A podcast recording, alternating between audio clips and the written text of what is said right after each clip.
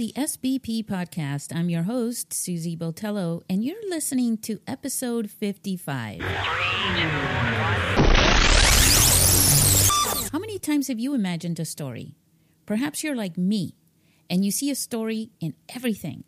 Maybe you see a photo and a story comes to mind. A lot of our memories are stories. There are stories that come to us. We think they come out of nowhere. I think that stories are a bit like cooking, though. Let's take the ingredients.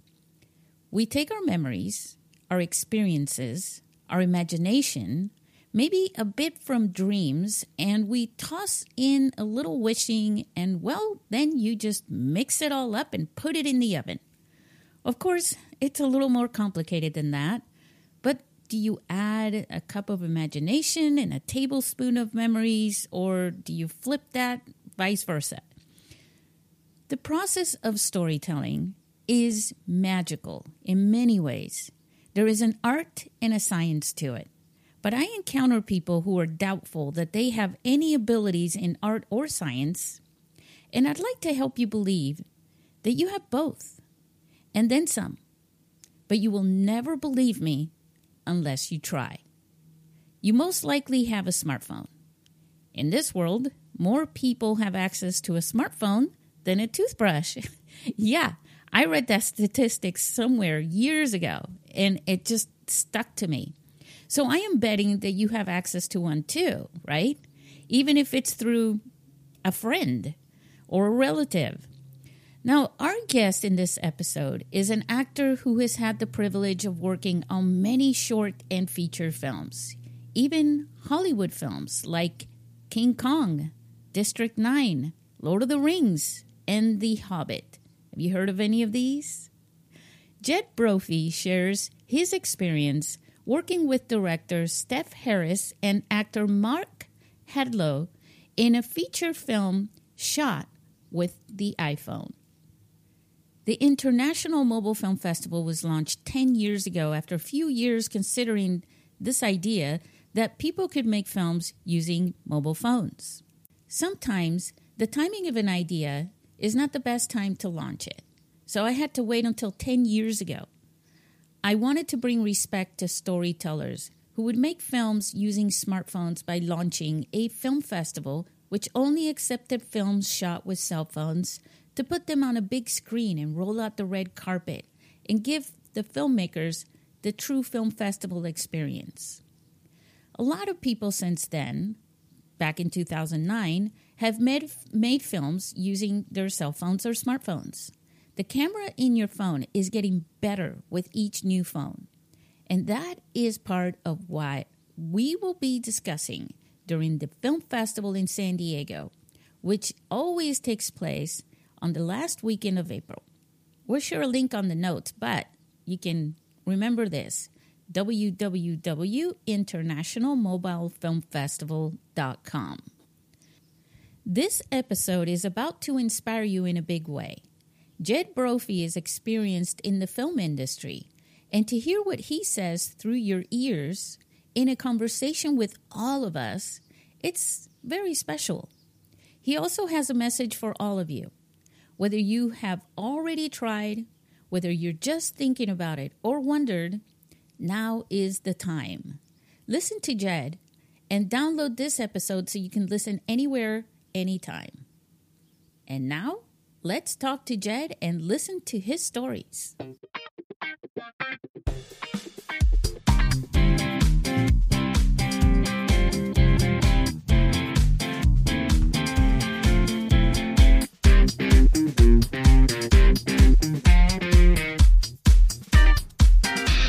Hey, everybody, welcome to the SBP podcast. I am here in San Diego talking to Jed Brophy in New Zealand. Am I correct? That is correct. You've said it very well. New Zealand, or Aotearoa as we call it. Um, Aotearoa. Did I say That's that? correct. I'm getting Yeah. better. um, you are. Um, the reason I'm talking to Jed is well, first of all, it's pretty awesome to to talk to an actor who's had uh, his ex- his level of experience, and I'm gonna ask him to share some of that. But also, Jed is one of the protagonists, one of the principal actors in a film that has been making the rounds on social media. Uh, it was shot with an iPhone 7. And we just had an interview, the last episode. Maybe we should call this part two. um, with uh, with Stef. Um, Stef Harris. Yeah, and he. Well, the thing is, uh, when we were talking to Stef, um, we talked a lot about you know the concept of of this film that you guys shot from his perspective.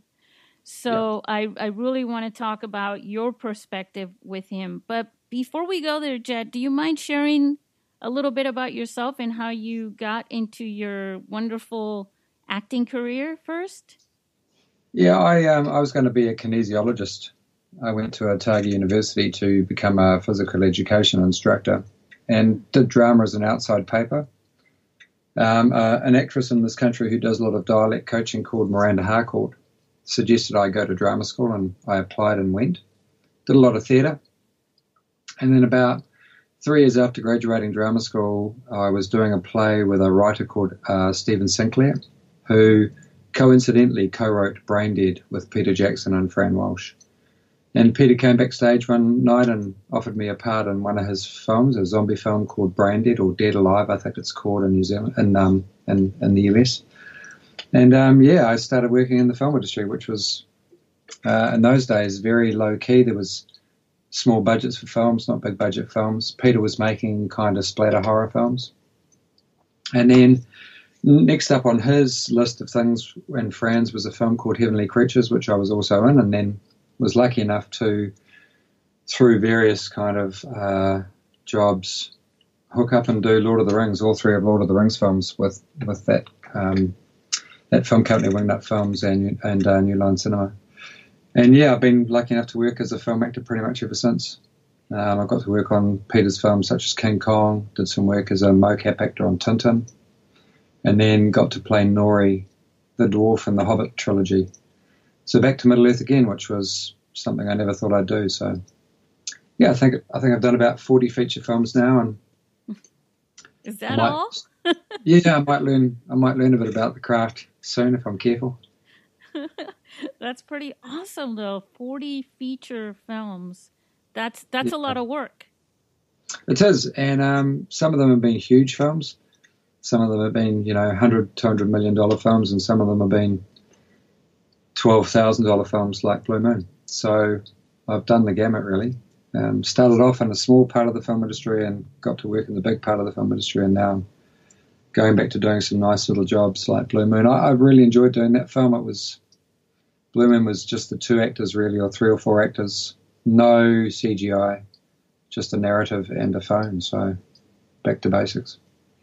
How um you know when I was talking to Stef, he was saying that basically because the film has a lot of dialogue. It's a it's it's all shot around one location, and yeah. there's so much dialogue in that film. But there's also a lot of character development because of that as well. Yeah. Um, and he said you you guys really didn't have that much time to. Uh, I was telling him I was a script supervisor, and people who have even an, an entire year to study, you know, an entire uh, screenplay and especially their parts, right?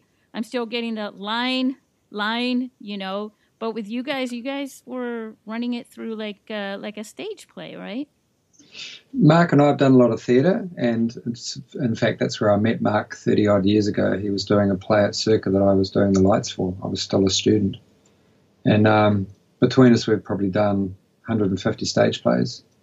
And we rehearsed it like a play. We had three months in between doing a, a one night test to see how the, the phone worked as a camera. We had two scenes to learn, and we learnt four. And I think we realised then that if we broke it down into parts, like we broke the script down to seven sections, his arrival, my arrival, we called one of them the money, one of them was school. So we looked at different sections of the film and learnt those as kind of seven, eight, nine page bits of text. When we got on set, we just found that it was all in there. We kind of remembered it, and we talked during the day about how we might shoot certain scenes, about you know how and how much intensity would be in them. So when we got onto set, we did very little on set rehearsal, just basically put the clothes on. Stef told the camera person where to be and sort of looked at where we'd be placed in the room, and then we just shot until it fell apart. And I think our longest take, Stef said, was about 11 minutes, and that was a whole, you know, chunk of dialogue. So yeah, we you, you get better when you do it. You get better at learning it fast, and especially working for Peter because he doesn't give you the script the night before. You get the script when you work for him on the day. Oh. So you get quite good at processing speedily. Yeah, and I could imagine, you know, well, you were talking about twelve thousand dollars and hundreds of millions yeah, of dollars. Millions. Yeah. That's that's just a little bit of pressure, right? When you're giving the script the night before or that same day. Yeah, they tend to work with actors who are, are pretty keen to get it right as well. Um, there's a bit of responsibility, especially when you're playing real characters, um, especially in, in films like The Lord of the Rings and, and The Hobbit. They're much loved characters, and you kind of want to get it right. But once you get to the level to work on a film like that, you you're pretty keen to do a good job. So, you know, homework in terms of getting your character right is the main thing. Once you sort of know how your character might be, the lines tend to come. It's a weird thing. The more background you do on a character, the easier just to learn the part for some reason. Well, you've always obviously you've done some things right um, by the Lord of the Rings films because you've only been in, how many? I've, I've done all six. So I'm. I think Ian McKellen said there was myself and maybe Kate and one or two others that have been in all six films, but that was a bit of luck too. If they hadn't have been shot in New Zealand, that may not have been the case. You know, I'm a Kiwi um, resident, and so having the film shot here was a big.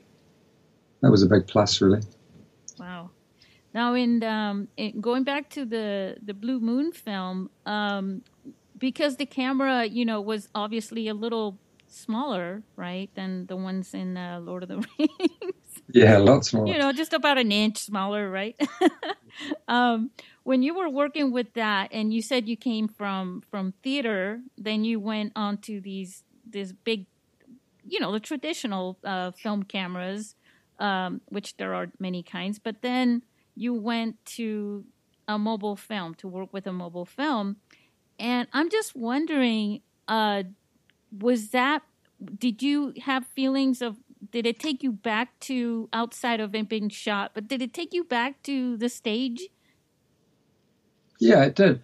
We, we were lucky that we had a, a locked down location. We just had the one location that we shot in, on that that's constricting in one way in terms of the story has to stay within the boundaries of and makes sense to be in the boundaries of that particular location. But it gives you a massive amount of freedom to explore the characters because there's nothing else. It's just you and the set, and there's no artifice. There's, like you say, there's a there's a phone, you know, something of this size with a lens attached to it and a gimbal and one other person, and it's pretty easy to phase them out.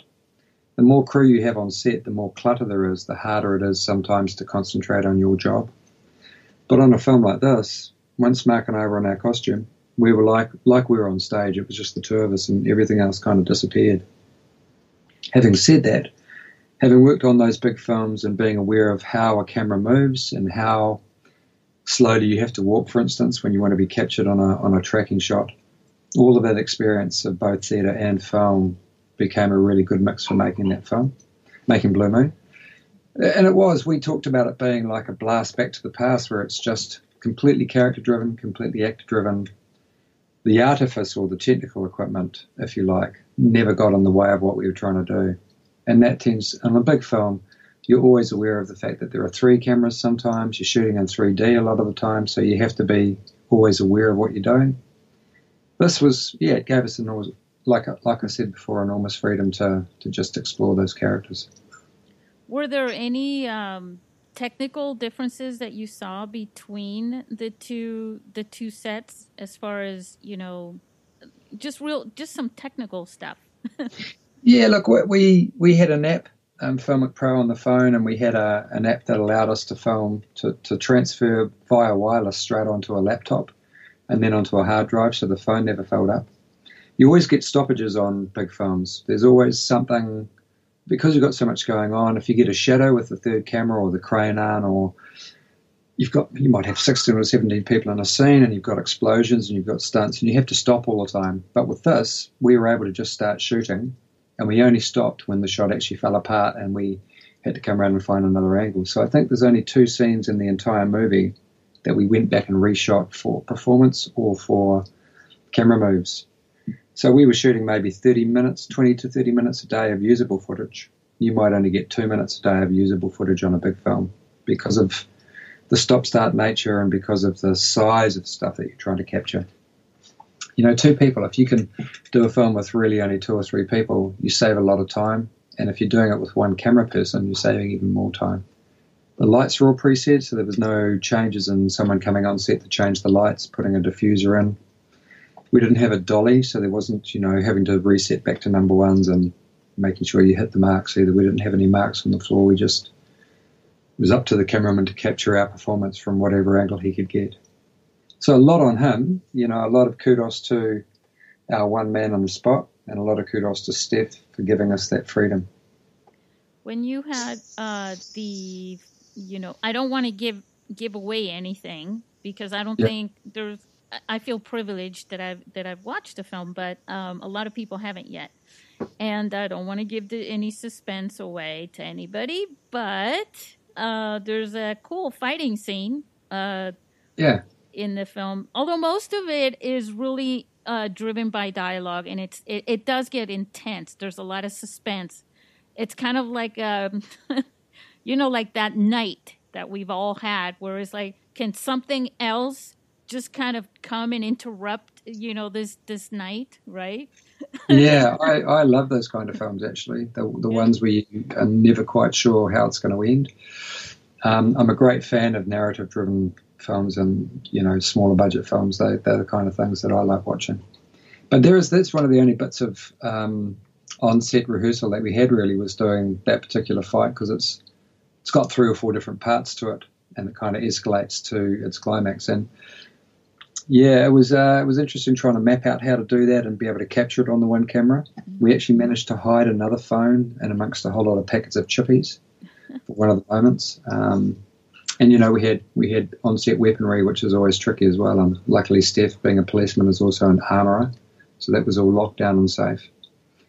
But yeah, and we we had people rock up while we were shooting, thinking it was a working service station, wanted to buy pies. So there was a lot of those kind of things that happened that were fun but yeah, it was um, that's uh, that kind of choreography I really like. And Mark and I have done a lot of stage fights and a lot of fighting on film, so we were able to kind of choreograph that ourselves. We didn't need um, a stunt coordinator. Saved on time and it saved on money, and we kept it safe as well. Did you have to? okay, now you had to wear quite a bit of makeup when you were doing um, uh, some of the characters uh, in some of your films because Lord of the Rings is not the only the only film where you worn makeup, right? No, I've worn prosthetics a lot. I think the longest makeup I've done is seven and a half hours, and that was for Sharku and Lord of the Rings. But on the Shannara Chronicles for MTV, playing the Dagda Mor, I had five and a half hours of makeup, and again on Rings Four, and then I think Nori on The Hobbit was around three and a half hours of makeup. So I've done, I have done a lot of that, and it's not something I would, you know, do if I wasn't being paid well. sitting in the chair is it's it gets arduous after a while, and anyone that's done a character part where they have to wear a lot of makeup will tell you that it's quite wearying. Great thing about Blue Moon is it was just us wearing our own clothes and being ourselves, so quite liberating from that point of view too. Yeah, definitely, and it and that was what I was going to say. In the difference, you didn't have to wear wear any makeup, and I'm sure that also doesn't that help a little bit with the um, because you're playing human beings, right? Yeah. Uh, it helps with your character as well, right? it does, yeah. It's um, look, it's fun playing creatures. It's great, but they are, you know, they have different imperatives and they have a different way of motivating themselves, and they have different mobility a lot of the time.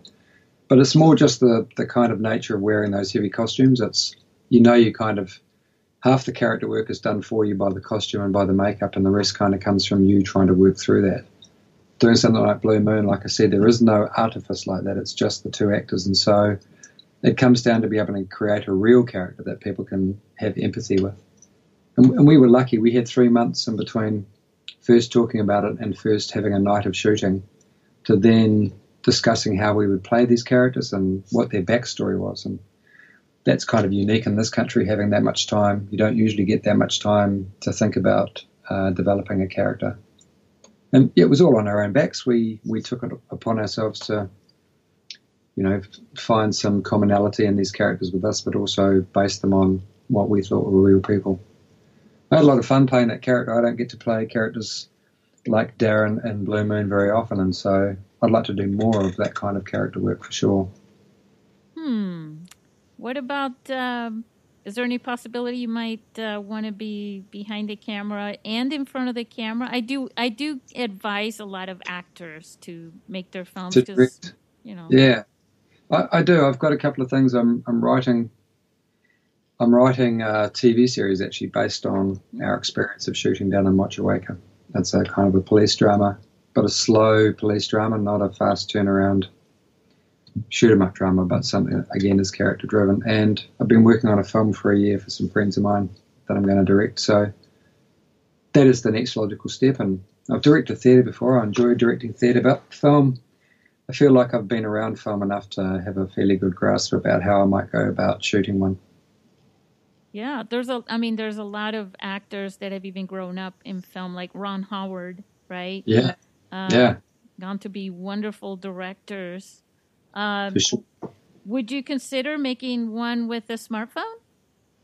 Absolutely. I think it was liberating actually using a smartphone and just looking at what we could actually get and how beautiful it was. I've shown this film to people like Sir Richard Taylor, who came to our, our screening in Wellington, and he could not believe that we'd shot it on the phone. And I like the fact that people don't believe it. I think that shows the skill involved in actually making it look good but also the fact that the, the cell phones themselves and the cameras on them and the adapters that you can get for them, the lenses that, that various people make are, are really cutting edge. And so for shooting a story for the first time where you don't have much of a budget, or even if you do, I think they're a brilliant thing. If you're in the right setting, they don't work for everything. They don't work in really low light yet. That's a that's a tricky one. You have to light quite well. Um, but it's really useful. And if you've got a good handheld operator, you can capture, you know, seventy percent of what you can capture with a whole lot of a whole bundle of lenses on a on a big flash four hundred and fifty thousand dollar camera. You know, like I say, there's still limitations, but we didn't. We were lucky. We didn't really see those limitations in our end result. I think it actually comes out looking quite good. What do you think about the artistic aspect of you know what can come through and be developed and uh, on a mobile film as opposed to the traditional films? There's an intimacy. It's like you're in the room. It's um, it's far more like you're a voyeur and you're part of the action because you have to be close in terms of the way that you use the screen and the way that you you use your ability to be able to push in and pull out on a shot. You have to be quite close to the subject matter. And so it has that real feeling of being gritty, realistic. You know, you're in the moment and you're in people's faces. And I like that. I, when I saw Unsane, I liked the fact that it was, we felt like we were very close to the action and probably shouldn't be there in, in some aspects, if you know what I mean. Yeah. times when it made you feel uncomfortable. And what I like about Blue Moon is we were able to get shots too where the camera was very close to the action and therefore the audience is very close to the action. It kind of builds in the intensity. So I think for story for storytelling, they're a, a unique tool, and yeah, I see a huge future in, in people uh, shooting in this way, and and also multimedia. You can mix using the phone with with cameras if you want, because you can actually. It's a it's a unique kind of look on screen. I like the widescreen aspect that you get with some of the adapters. Takes me back to kind of films from the 70s and 80s, those widescreen films that we fell in love with. Yeah, and and you know, there's also this whole huge part of experimenting with them where you can't really do so much when you're working with big budget films, right? Yeah, that's right. It's um, it makes you be innovative. When you limit yourself in terms of the technology that you have at your fingertips, it creates innovation. And what I've seen with, you know, I had, I mean, I was not a believer until we shot. I hadn't seen anything where I went, oh yeah, that's the way to shoot. And I think that, that that's probably the same for most people. It's not until you actually grab a phone, grab the gear, and get out there and make it that you realise just how portable they are and how you, it's in your it's in your pocket. You can always carry the gear with you. You can just pull it out and start filming random stuff at any time, which may actually be useful in a film or a, or a music video. So yeah, I see it. I, this is an important kind of thing for the future. It's like when uh, beta video came out and it kind of changed video, and then when you know m- miniature digital tapes came out, they revolutionized shooting from the hip, and then when the red came out, it revolutionized um, shooting digital in a way that actually looks fairly like cinema. I mean, it'd be great to shoot on 35 mm all the time and be able to afford to do it, but that's not the reality for most people. So this is a yeah, the phone itself. I can't wait to do our next one. And I, you know, the TV series that we're thinking of doing, Yeah. definitely shoot the pilot using a couple of phones because that's the kind of look I want to go for. Oh well, you know you're going to have to contact me if you do that, right? Yeah, absolutely, I will. yeah. Fly out here and, and come and be our onset on the uh, fly on the wall. All right. I wish I could. I'll be honest with you. You know, it's really wonderful. I have to tell you this personally here in public now, but it's wonderful. I've been a big fan of the Peter Jackson films and especially the Lord of the Rings.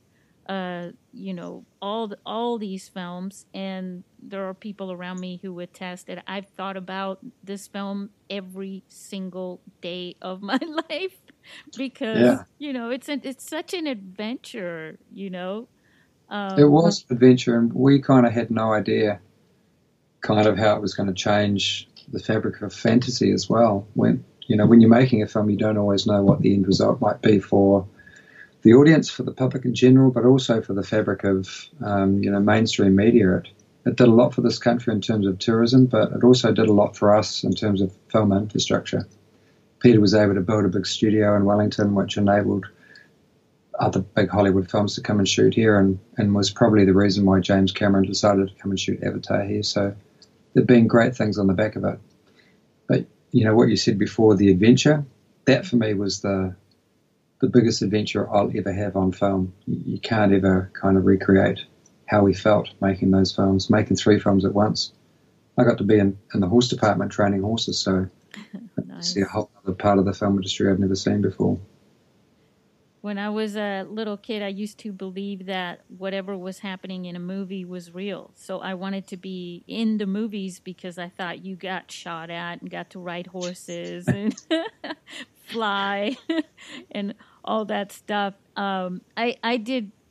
Um, I grew up in Spain up until I was eight years old, and I, I took drama classes every time we moved to break in to the new school Yeah, you know and um but being in movies there's something i want to tell you though um so when you're acting and you're on stage uh most of the time right it's not being filmed and recorded so no one can really play it back yeah, and you don't have to see yourself you're going by the perception of the people in front of you and what they say later That having to watch it again that's tough right yeah. I don't know. I don't actually know. I haven't worked with many actors that really love watching themselves on screen. Yep. It's very hard not to be self-critical about how you think you should look. And I do remember, and I hope Pete doesn't mind me telling you the story. I, on Heavenly Creatures, there's a scene that I was doing with Mel Lynskey as the boarder, and Pete kept saying he's not cool. I know you want to play him cool, but this character is not cool. He's, you know, he's a he's um he's a bit of a bookworm, and he's isn't made of the German. He doesn't have any swagger, and as an actor, that's really hard to switch off because having grown up and watching a lot of westerns and movies made by people like Alfred Hitchcock and um, John Huston and people like that from the 70s and 80s and even from the 60s, those kind of black and white films, all the actors, all the main cast have a swagger to them. A kind of a coolness that actors tend to have on screen. And it's hard not to have that. You know, that's our hardest job, I think, is just to be normal so that people can relate to us. Um, but every now and again you do. There's a great shot in Blue Moon, and you'll know the one where I'm striding across the forecourt. That's my favourite shot in the whole movie because it's like it's your, it's my Dirty Harry moment, striding out, you know, striding out, keeping distance from the camera. So yeah, it's um, stage is a different animal. You do rely so much more on what you're getting from the audience. It's a good and a bad thing because if it's a bad night, the audience tell you straight away, and then it's a very long night on stage. If you're not entertaining them, it's a long three hours before you get off. On film, you just go cut, and go back and do when you like. Uh, there's a you know there's another aspect to it where your your train of thought because you're so in the moment on a stage in your character and in and in the action that's happening, whatever the event is in the scene. Um, where in a film, like you were saying before, you're constantly being interrupted. Yeah. You know, and having a camera, you know, close up time, time to have that camera, you know, within inches of your nose, right? Yeah. um, how do you do that? It's it's a bit like separating. It's like um, partitioning a computer. You kind of partition part of your brain learns to be aware of the technical aspects, but then ignore it.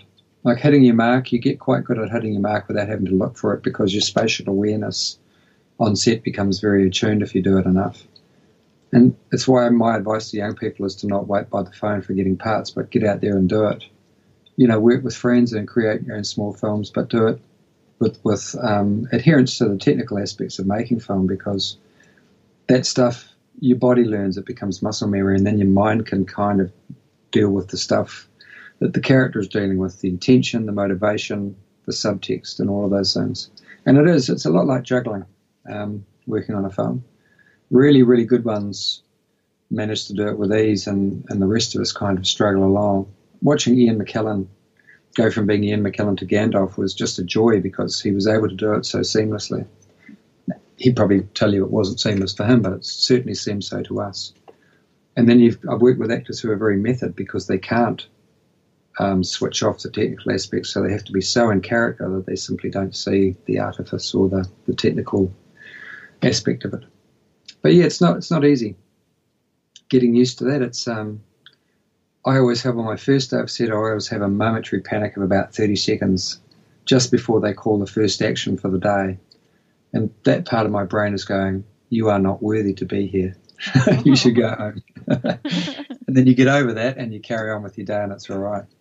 Yeah, you're there. You got to think about the film, right? The story. Got to think about the film, and especially it's when it's someone else's money, you, you want to get it right.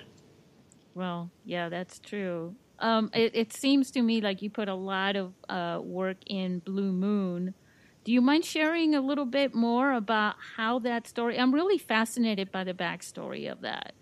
Uh, yeah, we, Mark and I had both been to boarding school. There's a thing here in New Zealand when you hit 12, 12 till about 17, 18, there are schools, sort of private schools, I guess you pay. We call them boarding schools, and you go away from home and you stay there. It's based on the English kind of Eton or Rugby or you know one of those colleges. And Mark and I both had that experience of as young men going away and being at a boarding school away from home. And the characters in the story have that same subtext. They have that they've, they've been at school together, they've been at boarding school together, so they've had this kind of formative history through their teenage years, and then something happened. We don't know what it is. Mark and I know. We we made up our own story that uh, we hurt someone, and I took the blame for it, and so I left school and so that subtext kind of we used in terms of building the, the, the, fabric of the story is a point at which I recognise him from school and he knows who I am. And it's like we go back 40 years and we are those same, you know, teenagers or late teenagers that we were back then in terms of how we operate with each other. Um, and we talked a lot about that. We talked a lot about what might have happened, who was the dominant person, you know, who was who had the most status. Um, whether or not I'd bullied him, for instance, as a teenager. That was sort of things we talked about. So while we were shooting, we we would shoot in the night time or wake up about eleven o'clock, and he and I would do two to three hours worth of just talking about scenes that were coming up. Do the lines quite a lot to make sure we had it under our belts, but but not characterize it too much. We sort of waited till we got to set. Once they'd put our makeup on, and once I got into my costume and went to set, I pretty much just stayed as Darren. Um, maybe 90% of the time I was still able to joke with the crew, but then probably five minutes before we shot, I just jumped into that character wholeheartedly. And Stef was very low key as a director. He just kind of put the camera in place and then let us start when it felt natural. And uh, Mark and I have a, we had a pretty similar, um, what's the word, rationale when it came to actually doing that. I didn't tell him all the time what I was going to do. There's a couple of moments on set where I slap him, and they weren't scripted. They were just things that I thought my character would do. Kind of things that you would only do with someone you trust, someone that you've worked with before, or someone that you've had quite a bit of pre time with. So, again, we were lucky that we had three months on and off to kind of make phone calls and and get together and actually meet and talk about this film and the way that we would actually approach that character arc for both of us. So yeah, it was. Um, it's not the most in depth thing I've done, but it was certainly more in depth than you would normally do for a film. Yeah, you can see you can actually, you know, when you were just talking about, you know, the backstory with the with the two characters, you can see the difference. It's very subtle though, um, mm. between you both of you when you recognize each other. Yeah, yeah, it's um, it's well written. I think this story as well, and when something is well written, it kind of makes logical sense. You can do a lot more work on fine tuning that subtext than, than if you're trying to make a story up. Um, we really liked the story and we liked the arc, and we were able to play within that because it had a really solid structure as a story. So you know, it all comes back to the text. If the if the story is good, actors will work a lot harder to try and make that real. But again, Stef didn't push it in terms of time. We didn't have a, you know, we were only, only six hours a night, and we were up against it, but he never told us to be faster. He just let us take our own logical pace, so it had a kind of an organic feel to it. Yeah, I mean, I, I'd love to do another film like this, you know, straight away. It, would be great if he could work like this all the time.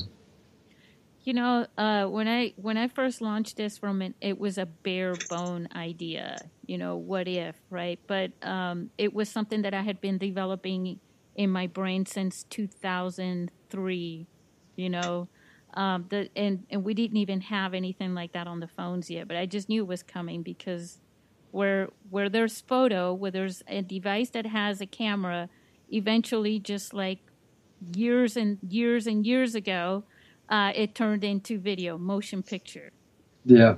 You know, and um, and I waited and I kept patiently waiting, and finally in 2009 I looked and no one was doing this uh, in this way, you know, putting them on the big screen, rolling out the red carpet. But it was a mm-hmm. big deal for me to do this. And, uh, you know, you were talking about, you know, the patience that you have to, to have to, when you believe in something, you know, where other people just want to rush into an idea and just make it happen. But when you really believe in it and you want to do it right, you really have to, you have to wait. You do. Yeah. I mean, we, this was, we had a very, in in in one way, we were um, we fast tracked it by just going, well, we're not going to wait for the Film Commission to fund us. We'd been working on a film with Stef that had been with the Film Commission, our funding body, for a couple of years, and you know, it just just wasn't moving as fast as we as actors and director wanted to move. We knew we wanted to work together and just didn't want to have to wait. So the story came quite quickly, but um, yeah, it felt like we'd lived with it for a long time by the time we came to shoot it because we were all invested in terms of we were invested, wanting to, wanting to be good.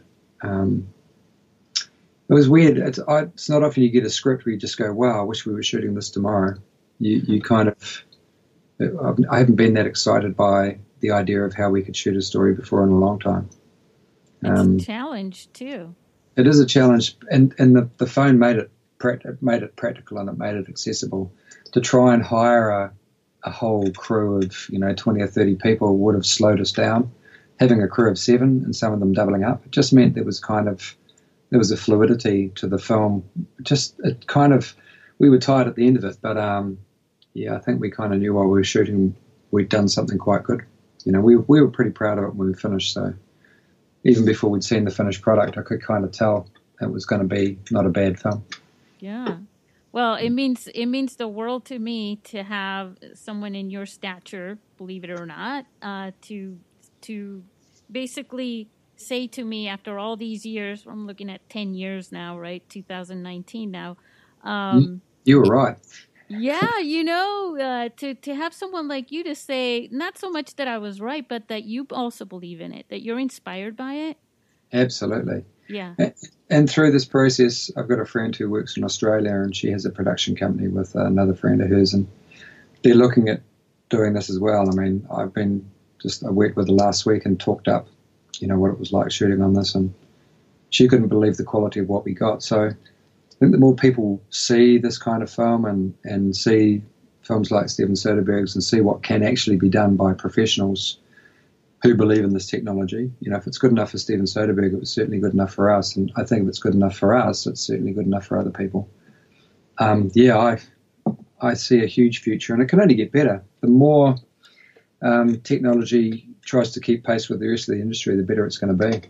But it just has a flexibility that that um, using bigger gear uh, doesn't have. It also it also puts the power of storytelling and film in anybody's hands, right? That's the most important thing. Yeah. There is such a limited kind of way that you can get into the mainstream media in terms of mainstream filmmaking. There's a lot of people that we call the doorkeepers who have a big hand up, kind of stopping you getting there when you probably should. If you can write a story and you've got a group of friends that are technically savvy or not even that technically savvy, and you have some practitioners who can actually work together and have a lot of trust, it's kind of nothing you can't do with these phones. Like I say, it's if you can use nat- natural light, all the better. If you can, if you can get good days to shoot in, and then have something pre-lit, so you don't have to mess around. You can shoot stuff quite quickly too. It just comes with practice. I mean, we were lucky that our our operator had operated handheld stuff before and, and was able to just jump in and I think from the three month test we did out to shooting, he probably went away and did a lot of stuff on it, just kind of getting fait. But yeah, and and the Moondog people who who gave us um, who we got the lens from, they had good advice for us as well. And the Filmic Pro people happened to be in the country and came to New Zealand. They were doing something there and came on set and watched what we did. So we had some good technical know-how in terms of other people giving us advice. There's so much advice out there on the net That's, that you can get well that's helpful. yeah. Um, because you you guys didn't really practice on the filming end, right? No, we didn't really. We we we tried to do as little on-set rehearsal as possible, and um, it was really fly by the seat of your pants. I mean, it was kind of like uh, making Lord of the Rings on a smaller scale. Lord of the Rings, we made up a lot of stuff as we went, and this is kind of true on this film as well. The, the, there's one dolly shot, and they just got a pram and put the DOP backwards in the pram and wheeled that across the forecourt. Little buggy thing that they kind of made up. So the more innovation in a film, the better, really, because it shows that people care if they're willing to jump in and make stuff work. And it's always nice to work on something where everyone's rooting for it to be good. There's a there's so much. It takes. I, I've been on film sets um, so many times where they're not nothing like you though, okay, but um, yeah, but there's like, so many times where the actors are saying, you know, and I'm, you know, trying to entertain them a little bit. I tend to be the entertainer in the set, right? Um, yeah. And I'm, can you tell? Um, I can. yeah. So um, I'm like, "How are you doing?" You know, blah blah blah, and they they tell me right off the bat. They're like, "I wish I was part of the crew because there's so much waiting around for the actors." You know. Yeah. Yeah and the crew is troubleshooting a lot and they get to get creative and they stay busy all the time there's nothing yeah. you can't do it's, I know we um, having worked because I've worked as crew as well. I've, I've been uh, on Pete's Pete's Dragon, the Disney remake that they did here a couple of years ago. I was the movement coach for um, Oakes and Oona, the two young members of the cast. So I had them for six weeks to kind of train them up to turn them into feral kids who climbing up trees and climbing up rocks and riding on dragons. And having worked for the horse department on Lord of the Rings, I certainly know where the glamour is. You know, you get looked after really well as an actor, and it bugs me when I hear actors complaining because I know how hard crew actually work for not a lot of glory. And the great thing about this is, really, we're on set all the time. Mark and I were on set pretty much every minute of the film that we were actually filming. Same as the crew. There was not a lot of time where we got to go off and have a coffee or didn't have a trailer, you know, none of that kind of luxury. And you work on the big films, you get all that, but that just slows the process down. If you've got 13 dwarves, say, that you have to dress for a scene, it takes 20 minutes to dress them, whereas it's just me and Mark, 30 seconds, and we're on set. Um, so you have a lot more to do with the crew, and you certainly you kind of have more um, in common with the crew on a shoot like this. Everybody has to carry stuff, and everybody has to pull their weight, and the actors don't do a lot of sitting around, so that was good from that point of view. Like I say, there's only two scenes we went back and reshot for performance. So yeah, a lot of what you see on screen is our first our first take, which is um, that's always a good thing when the boom is not in shot, the lights work. it's in focus and the actors get it right and you can just move on. That's a that's a blessing. Yeah, when you just said that about the boom being in, in the shot, it's like no matter how hard you try, sometimes uh, when you're using a phone, uh, the person's looking at the subject, but yeah. they, they're, you know, the boom is in the shot so many times, and there are other things that can get in the shot because of the size of the screen. That's very true, and we had that problem because a lot of the BP we were shooting at it had one one whole side of it was glass, so we couldn't shoot in that direction at all because of the flare that we were getting off the windows. So yeah, it means that you do have to have, you know, my advice to people would be get your cast on whatever your set is and rehearse it. Just block it through with them, not being in character. They don't have to be in their costume, and just have a look at where your problems are going to be shooting in a certain direction and then really map out with you and your actors how you're going to move through that space so that you can actually limit those kind of problems. We had a really good sound guy who worked on um, Quentin Tarantino's Inglourious Basterds, and he was able to hide microphones in certain places and lie down on the floor and kind of be, you know, at the feet of the of our camera operator quite a lot of the time, and they kind of worked out themselves where the best place for the boom to be was before we even started shooting.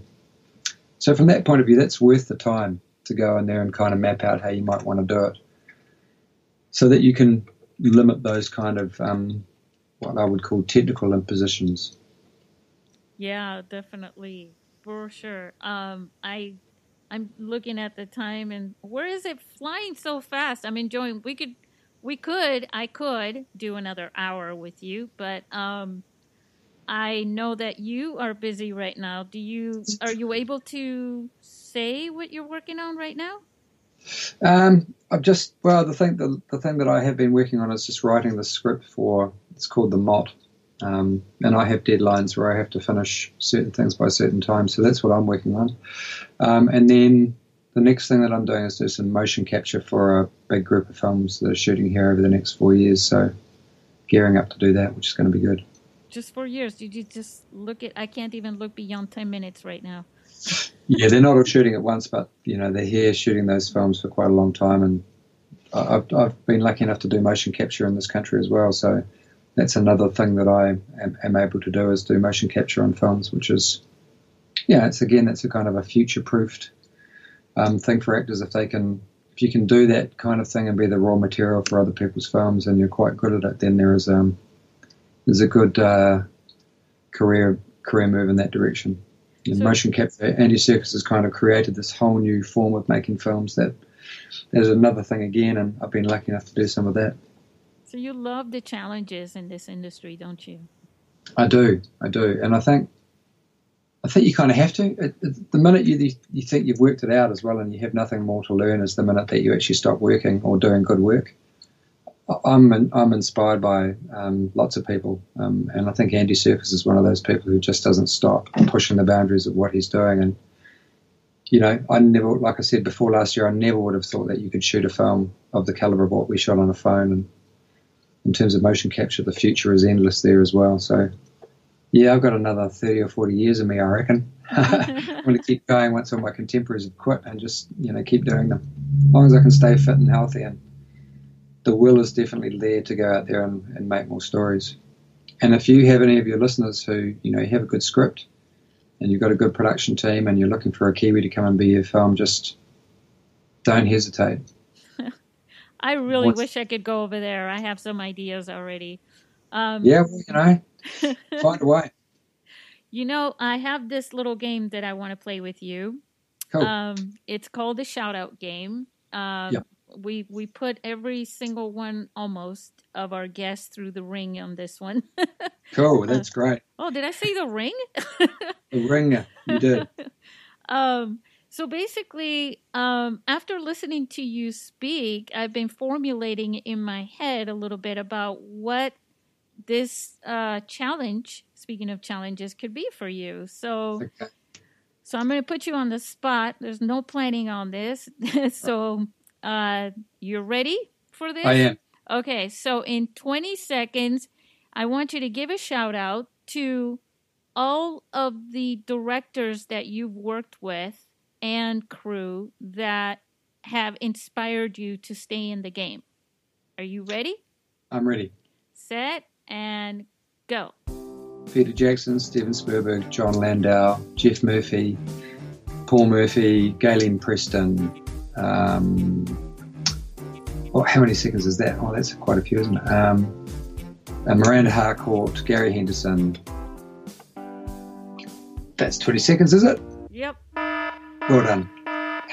there wasn't too many. There's some good ones in there. There's some good ones in there. Yeah, no, you did it. Uh, wow, yeah, you did name a lot though. You named probably like 50 people. Yeah. You know, that's pretty good. So you do like a challenge and you you thrive in it. How did you go from being you said you were going to work in PE, you were going to be a coach, right? Yeah. Um, drama was one paper that I did within that um, Z unit, um, Z unit, and yeah, someone came and saw me in a play. You had to do plays as part of doing that drama course. It was a one year course. And I thought I could go to drama school and teach for Z and teach drama. But once I got to drama school and started doing theatre and audiences kind of stood up and appreciated it, I thought maybe I'd do this for a while. And my plan was always to go back to teaching when acting didn't turn out to be a good career move. But that never happened because it turned out to be a great career move. Yeah, I'd say so. Plus, you know, honestly, it's very um, humbling to have you on our podcast show. Uh, someone in your caliber, I kid you not. Well, it's my pleasure. I I talk to a lot of people around the world um, about the industry and how inspiring it is for me. And if and if that if me being on here inspires other people to get out there and, and make their own stories, then I think that's a that's a good thing. Well, and that's actually great uh, a great segue to the finale here because that's actually the the entire mission and goal of why I put together this podcast. It's uh, the voice of the mobile film industry, and the goal is to inspire people. Uh, Excellent. What would you say about storytelling, about the power of that? I think it's the one thing that can actually change people from A to B, um, move them emotionally, storytelling. If it's a good story, you get people thinking and you get people talking, and it can be a great um, vehicle for change in terms of changing people's mindset.